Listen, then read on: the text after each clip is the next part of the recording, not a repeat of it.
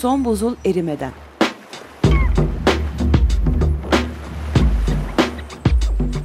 Küresel iklim değişikliğinin bilimsel gerçekleri üzerine.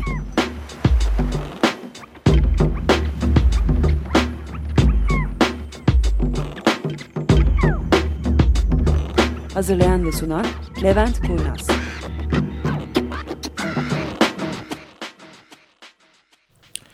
Merhaba dostlar, programımıza hoş geldiniz. Ben Levent Kurnaz. Bugün ben Tufan. Tufan var yanımızda, merhaba. Ee, bugün gündem inanılmaz doluyuz. Şimdi öncelikle herhangi bir şekilde bir soru sormak isterseniz program süresince e, Facebook'tan, Twitter'dan herhangi bir taraftan sorabilirsiniz. Twitter'da son buzul adresimiz ya da benim kendi adresim Levent Kurnaz adresinden yazabilirsiniz. Facebook'ta da eğer takip etmek isterseniz Son Buzun Erimeden sayfasından takip edebilirsiniz bizi. Önümüzde bunların hepsi şu anda açık inşallah. Ee, dur bakalım. Herhangi biri bir şey yazmış mı? Uuu, tamam. Önümüzde bugün çok fazla konu var. Bu konulardan bir tanesine gireceğim. Sabahtan beri söz verdim. Sabah Can bir soru sormuştu. Açık gazetede yani ben anlamadım nasıl oluyor bu diye o konuyu da konuşacağız. Yalnız ana konumuz ben birkaç gündür üstüne düşmeye çabalıyorum. Birazcık zor bir konu. İstanbul'da su kalmadı. Bu konunun epey ciddi üstüne gitmemiz gerekiyor. Şimdi sayı olarak sizlere bir takım şeyler vermem gerekiyorsa çok basit şekilde. Şu anda barajlarda 307 milyon metreküp suyumuz var İstanbul'da. Bu çok hani hiçbirinize hiçbir şey ifade etmiyor. Az evvel gelmeden önce biz de bir hesap yaptık günlük İstanbul'un su tüketimi 250 2,5 milyon metreküp. Bu da adam başı 180 metreküp suya denk geliyor. Olur mu? Öyle oluyor. Pardon 180 olur mu ya? Of karıştırdık. Evet.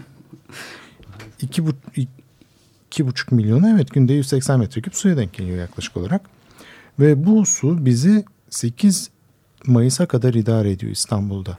Fazla bir yağış olmayacak olursa ve farkındaysanız İstanbul'da bu en son hani Galatasaray Juventus maçının dev, e, ilk yarısında yağan kardan sonra ciddi bir yağış görünmedi. Hatta o noktada bile ben maçı seyrederken baktığımda hani 22 geçe mi ne başladı kar 34 geçe kar bitmişti maç da bitti o noktada.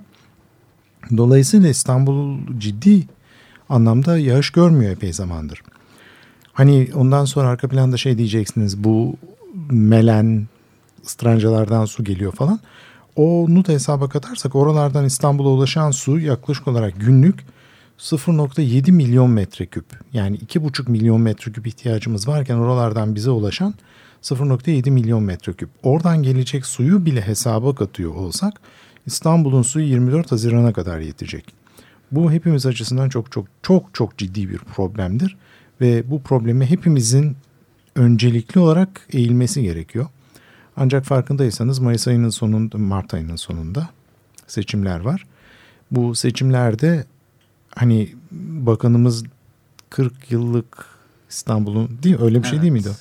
40 yıllık su sorununu çözdük deyip ondan sonra da aman İstanbul'un su sorunu varmış dikkatli olmamız gerekiyor su kalmadı İstanbul'da diyecek olurlarsa yani ne peynir ne lahana turşusu gibi bir yorumla karşı karşıya kalmamak için şu anda kimse sesini çıkartmıyor seçimlere kadar. Yani seçimlere kadar biz böyle günlük 2,5 milyon metreküp harcamaya devam edecek olursak da işimiz çok ciddi zor. Yani seçimlerden sonra yani 30 Mart'tan sonra bir takım şeyleri toplamaya çabalayacak olursak yani bu su bize yazın sonuna kadar yetmeyebilir. Yazın son, yani yetmeyebilir demek tabii şehri kapatıp bir yere gideceğiz demek değil ama yaz boyunca ciddi su kesintileri olabilir. Yaz boyunca ciddi elektrik kesintileri zaten olacak. Bizim çok dikkatli olmamız gerekiyor. Yani şimdiden bu 2,5 milyon metreküpte yaklaşık bir yüzde 30 tasarruf etmemiz gerekiyor. Yani 1.8 milyon metreküpe falan düşünmemiz gerekiyor ki kurak geçen bir senenin içerisinde elimizden gelen imkanlarla bu seneyi geçirmeyi becerebilelim. Bu konunun içerisinde ben bunu konuşacağım dedim. Ondan sonra Tufan bana bir sürü makale gönderdi. Daha doğrusu yazı gönderdi. Hocam işte burada yazıyor neler olduklarını. Bak adamlar şöyle demiş böyle demiş diye. Tam da bizden bağımsız. Evet. güncel. Ee, bu konunun orta göbeğinde bir tane makaleye rastladık. Bayağı tanınmış bir Alman grup daha doğrusu yani yok yok bunların içerisinde her evet. milletten insan var makalenin içerisinde. 12 tane falan evet. farklı enstitü. Ko- korkunç bir makale. Bunlar çok ilginç bir analiz yapmışlar. Şimdiye kadar yani ben böyle bir şey görmemiştim.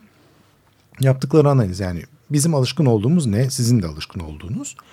İşte 2040 yılında dünyanın ortalama sıcaklığı şu kadar değişecek. Bu da insanlara buna mal olacak gibi bir takım şeylere alışkınız biz. Bu makale öyle bir analiz yapmamış. Bu demiş ki eğer dünyanın sıcaklığı ortalama sıcaklığı 2 derece değişecek olursa bundan kim nasıl etkilenecek? 3 derece olduğunda kim nasıl etkilenecek gibi bir analiz yapmış. Yani ne hangi tarihte 2 derece 3 derece azalacağı artacağından ziyade olduğunda ne olacak türü bir analiz yapmış. Ve burada göze çarpan bir tane yani sadece bir tane değil birkaç tane bölge var da kötü olan diyor ki bir içinde bulunduğumuz Doğu Akdeniz Güney Amerika'nın bazı bölgeleri özellikle Güney Amazon, Afrika'nın orta ve batı kesimleri Orta Doğu'da. İşte yani bizim evet. hayır Orta Doğu yok bak. Doğu Akdeniz, e, Güney Amerika'nın bazı kesimleri, Afrika'nın kıyısal batı ve ortası ve Güney pardon or yani şey Hindistan Güney Orta ha yok hayır Güney Orta Asya. Yani Çin'in güney batısı bu bölgelerde esas ciddi sorunlar olacak diyor. Ciddi sorudan sorundan kastı şu. Adamlar dört tane temel noktaya bakmışlar. Bu dört noktadan birincisi ne kadar yağış olacak? İkincisi bitkiler ne derece büyüyebilecek? Üçüncüsü ekosisteme verilebilecek ciddi hasar. Dördüncüsü de e, sıtma yayılımı. Bu dört tane faktör üstünde dünyayı analiz etmişler ve bizim ülkemiz açısından yani korkunç bu haritayı bir görebilecek olsanız önümde şimdi harita. Türkiye böyle hani alarm veren kırmızı yerlerden bir tanesi. Rengi sarı boyamışlar o sadece hani bir buçuk derece ile iki buçuk derece arasındaki sıcaklık artışında ki zaten yani önümüzdeki 20-30 sene içerisinde bunu göreceğiz demek verdiği rakam şu. Çok bilimsel olarak kullandığımız bir şeyi bilimsel olmayan bir terimle nasıl anlatacağımı bilmiyorum ama %10'luk bölüme düşecek Türkiye diyor. Şimdi ben durdum. Tufan bana bakıyor. Şimdi bunu bir açıklayalım diye. Bu şu demek. Şimdi mesela 100 senelik bir zamanda normalde kıtlık olabilecek bir şey ya da kuraklık olabilecek bir şey her 10 senede bir görünüyorsa bu yüzde on demektir yaklaşık olarak. Yani yüzde on görünen bir olay demektir kuraklık. Ancak yüzde onluk dilime düşecek demek şu anda 10 yılda bir görünen kuraklığın artık her sene görülmeye başlayacağı demek. Bu çok ciddi bir problem Türkiye açısından. Ve Türkiye'de ciddi olarak su kalmayacak. Çok önemli bir kuraklığa doğru gidiyor Türkiye önümüzdeki 20-30 senede. Bunun hazırlığını şimdiden yapmak zorundayız. Bunun önlemlerini şimdiden almak zorundayız. Çok basit hani bunu ben işte bu yazdığım T24'de yazdığım yazıda çok uzun uzun uzun anlatamadım ama söylememiz gereken temel nokta şu. Şu anda İstanbul'daki barajlardaki su miktarıyla artı ne kadar yağış geldiğiyle artı Melen'deki suyla ki Istranca ve Melen'e bakacak olursak Istranca bir tarafta Bolu demek pardon Melen Bolu demek Istranca Bulgaristan sınırı demek. İstanbul Bulgaristan sınırıyla Bolu arasındaki bütün kullanılabilen su kaynaklarını neredeyse kendine çekiyor ve buna rağmen İstanbul'a yetecek su yok şu anda. Ha şimdi İstanbul'un su sorununu çözdük falan. Politikacılar her, her şeyi söylüyor olabilir. Yani zaten politikacı olduklarından bunu söylemelerini doğal görüyoruz. Ama bu bugün için çözdük demek. Bu 40 sene sonra İstanbul'un nüfusunu bu şekilde artışla besler demek değil. İstanbul'un nüfusu bu şekilde artacak olursa değil 40 sene 4 sene sonra bile İstanbul ciddi su sorunlarıyla karşı karşıya kalacak. Bunun çözümü de İstanbul'u hani İstanbul'u bir yere taşıyamayız. İstanbul gibi bir tane daha. Ama İstanbul gibi bir yer daha yaratabilmemiz gerekiyor. Çünkü Türkiye çok ilginç bir noktaya doğru dolu dizgin gitmekte. Neredeyse Türkiye dünyada hiçbir ülkede bir şehir nüfusunu ülkenin toplam nüfusuyla hatta şehirli nüfusuyla kıyasladığınız zaman belki Singapur hariç çünkü Singapur zaten tek şehir ülke olarak yapacak bir şey yok o konuda ya da hani Hong Kong Çin'in parçası olarak bakalım. Bunları çıkartacak olursak en konsantre insanın yaşadığı şehir neredeyse İstanbul bütün dünyada. Bizim bunu kırmamız gerekiyor. Yani insanları yaşayacak bir mekana doğru yöneltmemiz, buraları yaratmamız ve buralar yani yaratmamızdan kastım da uzun vadede suyunun olacağı, ulaşım imkanlarının olacağı, enerjisinin olacağı, bu tür garantilerin olduğu yerlerde yeni yaşam mekanları üretmemiz gerekiyor. Bu da İstanbul'un kuzeyine 3. havalimanı yapalım. İşte orada yeni bir İstanbul yapalım. 2 milyon kişi orada olsun. 2 milyon kişi doğuda Anadolu yakın. O değil. Her neresiyse bunun adı. Ben bir yer söylemek istemiyorum. Ama o yerin bulunması gerekiyor. O yeri bulacak olan da hani iklim bilimci olan ben değilim. Mutlaka planlamacılar vardır bu ülkede.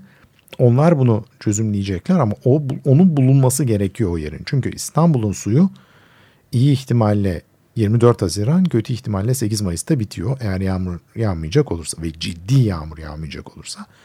Hatta arada bir de kar olsa ne kadar güzel olur. Hani böyle uzun sürede eriyen, bütün barajları besleyen. Çünkü şu anda temel ihtiyacımız o karın yağması. Ve maalesef hani kar gittikçe azalıyor her geçen gün İstanbul'da. Atladın mı bir şey? Yok şu an.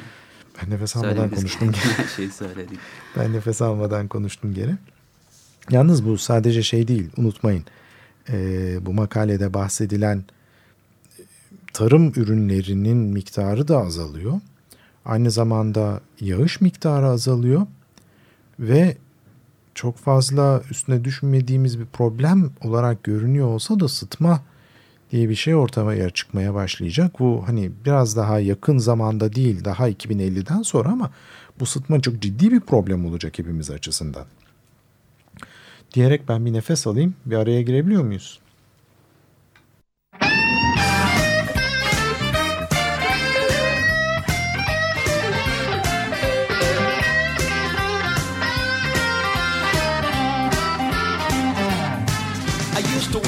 in the morning with an aching head.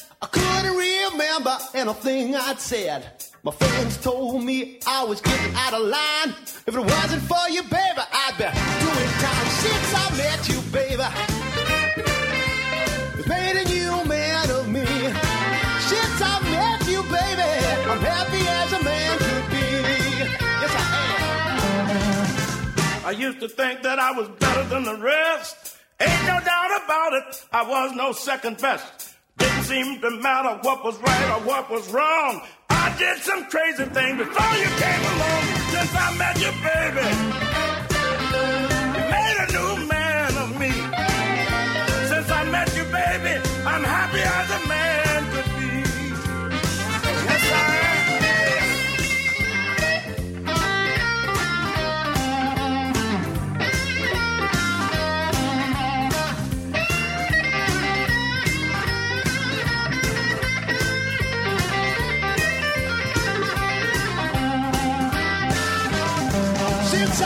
you, baby.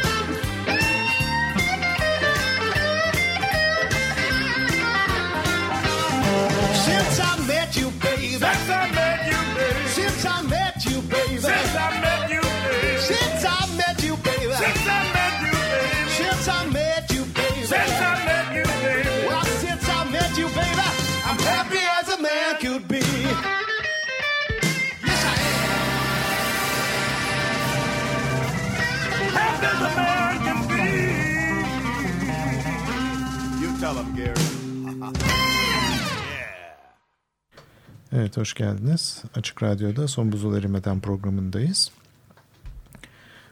İklim değişikliği konuşuyoruz. Son buzul erimeden deyince. Sizlerden de gelen fazla bir soru yok. Diler kızıyormuş son buzul lafını çok fazla kullanıyor olmamızın. Ama o ne yapalım ki Twitter adresimiz. Oraya yazacak olursanız oradaki soruları da program sırasında cevaplamaya çalışıyoruz elimizden geldiğince. Ee, temelde bir tane çok önemli problem var şu anda bizim Türkiye'ye çok fazla görünmeyen. O da Amerika çılgın bir soğuk hava dalgasıyla baş etmeye Amerika Birleşik Devletleri bir soğuk hava dalgasıyla baş etmeye çalışıyor.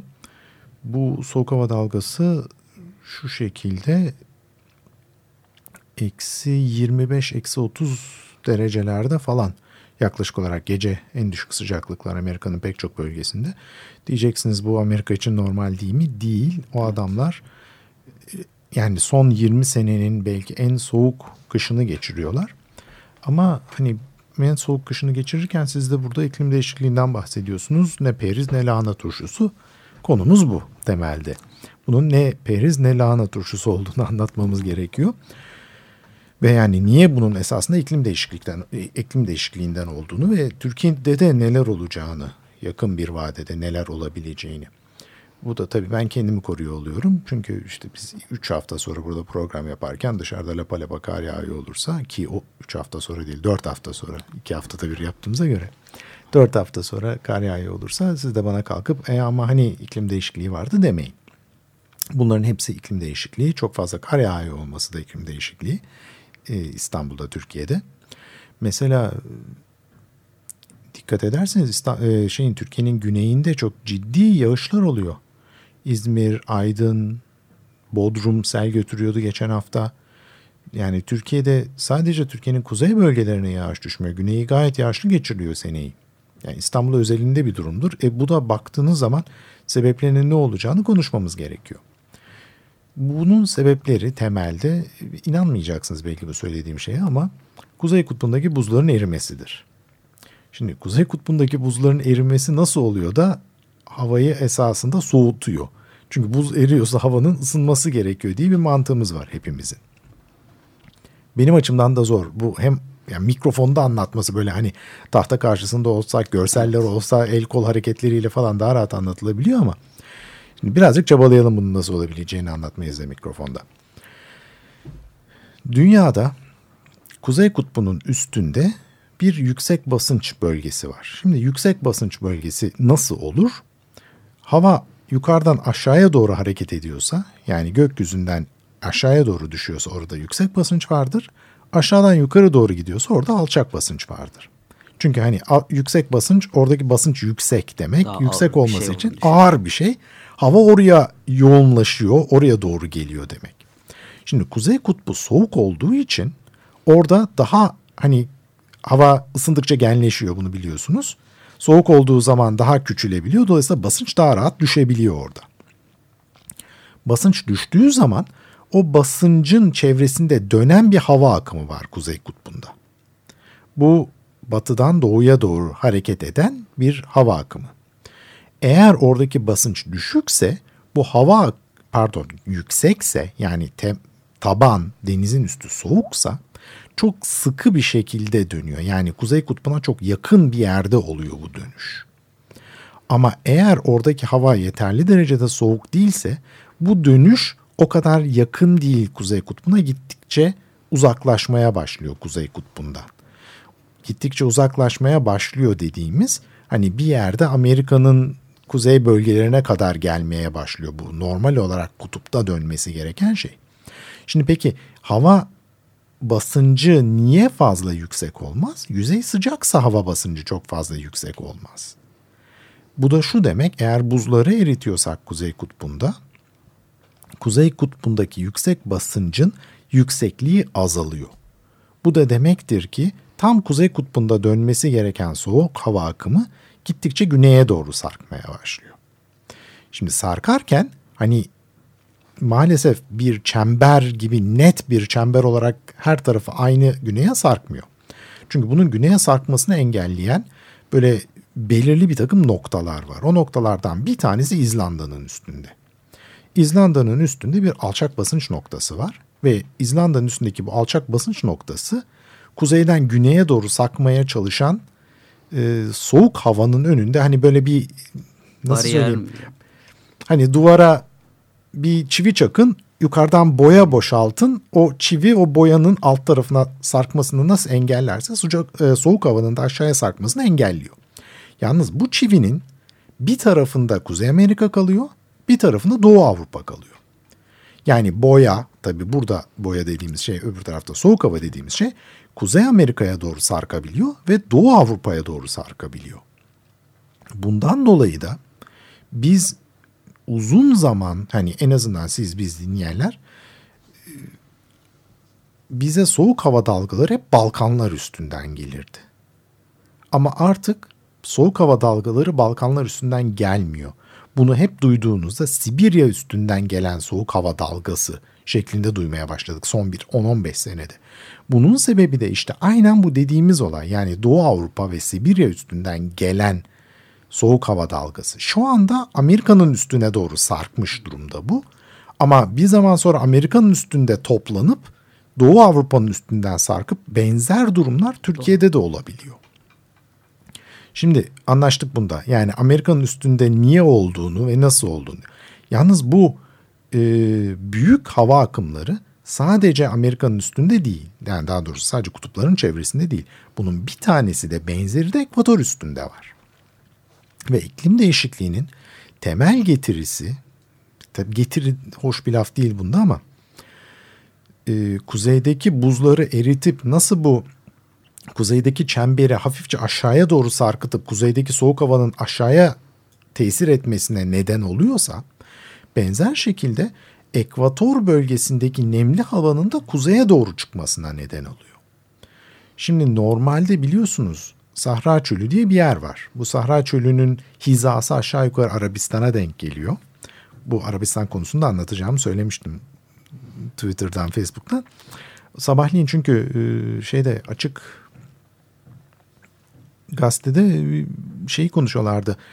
E, Ömer abiyle Can Arabistan'da sel felaketi ya Arabistan'a niye bu kadar sel çölde selden ölme falan o, o konularda Arabistan'a sel yavaş yavaş geliyor olmasının temel sebebi bu nasıl kuzey hafif e, kuzeydeki soğuk hava güneye doğru sarkıyorsa güneydeki nemli tropik iklim de kuzeye doğru çıkmaya başlıyor. Eskiden güneydeki yani Afrika'daki balta girmemiş ormanlar falan onun olmasının sebebi oraya çok yağış düşüyor olması. Ama hafif üstünde çöl var. Yani oraya çok fazla yani hem sıcaklık fazla hem fazla yağış düşmüyor. Şimdi bu tamamen yukarı doğru kayıyor. Yukarı doğru kayıyor demek bu Türkiye'ye doğru geliyor demek yavaş yavaş. Yani e, şimdi Sudan çok fazla yağmur yağmayan bir yerken yakın bir zamanda Sudan'dı, Çat'tı, Nijerya'nın kuzey bölgeleriydi bunlar çok yağış alan bölgeler haline almaya başlayacak. Buna karşılık Türkiye'nin belirli bölgeleri eskiden çok yağış alırken şimdi yavaş yavaş yağış terk etmeye başlayacak. Bu bölgelerin başında da esasında Karadeniz, Doğu Karadeniz bölgesi geliyor. Tabi mesela ben size şöyle bir şey söyleyeyim. Hepimizin bildiği bir laf vardır. Kahve nereden gelir? Yemen'de. Yemen'den gelir. Ee, niye Yemen'den gelir? Çünkü yağış alması gerekir. Yani Arap Yarımadası olmasına rağmen Arap Yarımadası'nın en güney ucu olan Yemen çok ciddi yağış alan bir bölgedir. Ee, muson yağışları alır. Yavaş yavaş bu yağış alan bölge Arap Yarımadası'nda kuzeye doğru çıkıyor şu anda. Yani bizim çöl olarak bildiğimiz Arabistan yakın bir zamanda bu çöl ikliminden biraz daha nemli ve suyun bol bulunduğu bir iklime doğru gelecek. Ve Irak her ne kadar yarı çöl olsa da şimdi yavaş yavaş o Türkiye'ye doğru gelmeye başlayacak. Bunların temelinde hepimizin bir hazırlıklı olmasını gerektiren durum söz konusu. Çünkü Türkiye bu konuda dünyada en kötü etkilenecek ülkelerin neredeyse başında geliyor Ve biz hiçbir şey olmamış, hiçbir şey yaşamıyormuşuz ve bunlar gayet normal şeylermiş gibi hayatımıza devam ediyoruz. Oldu mu? Oldu. Yani özetle aslında bazı dünyanın bazı bölgeleri su ve yağış açısından sıkıntı yaşarken bazı yerlerde tam tersi durumu yaşayacak gibi. Ee, özellikle şu anda yani Amerika gerçekten çok ciddi kötü durumda aklınızda olsun. O tarafa doğru seyahat etmeyi düşünüyorsanız özellikle Amerika'nın doğu kıyısında şu anda neredeyse bütün uçak seferleri iptal ediliyor. Hafta sonunda 3000 tane uçak seferi iptal edilmiş Amerika'nın doğu kıyısında. Bu soğuk hava çok uzun sürmeyecek. Bu kendisini toplayıp yukarı doğru çıkacak ama gene de ciddi miktarda kar indi aşağıya. Onun için bu, bu soğuk hava bir şekilde inşallah bizim ülkemize de gelir. Biz de birazcık nasibimizi Nasip. alırız ve çünkü başka türlü bu barajların en azından bizim ülkede dolu, dolacağı yok. Ve bu her geçen gün daha ciddi bir problem haline alacak. Bu barajlardaki doluluk oranlarını İSKİ'nin sayfası var. Hani ben ipucunu da vereyim. Bağlanamıyordum siz bir de. E, Evet ben dün bağlanamadım. Yani herhalde bana kızdılar çok fazla bağlanıyorum oraya diye. Ama yok sanmıyorum günahlarını almayayım. Orada adamlar bütün Grafikleri. grafikleriyle olabilecek her türlü grafikleriyle hangi barajda ne kadar su var yani ne kadar gideceğini göstermiyorlar ama en azından ne kadar su olduğunu e, Melen'den, Strancalardan ne kadar su geldiğini Anadolu yakasından Avrupa yakasına ne kadar su verildiğini bunların hepsini gayet rahat görebilirsiniz burada. Onun için hani benim sözüme güvenmeyin kendiniz de her gün kontrol edin ve elinizden geldikçe bu konuyu yayın ve herkesin dikkatli olmasını, suyu israf etmemesini sağlamak zorundayız. Çünkü İstanbul ciddi kötüye gidiyor. Ama hani umut yok değil. Her zaman öyle bitiriyoruz. Evet. evet bir, bir kez daha dinlediğiniz için teşekkür ederiz. İki hafta sonra görüşmek üzere. Görüşmek üzere.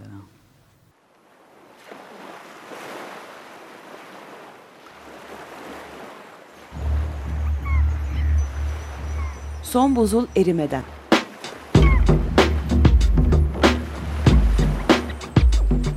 Küresel iklim değişikliğinin bilimsel gerçekleri üzerine.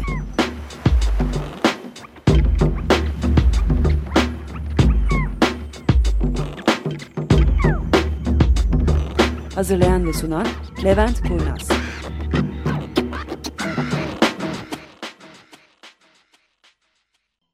Açık Radyo program destekçisi olun.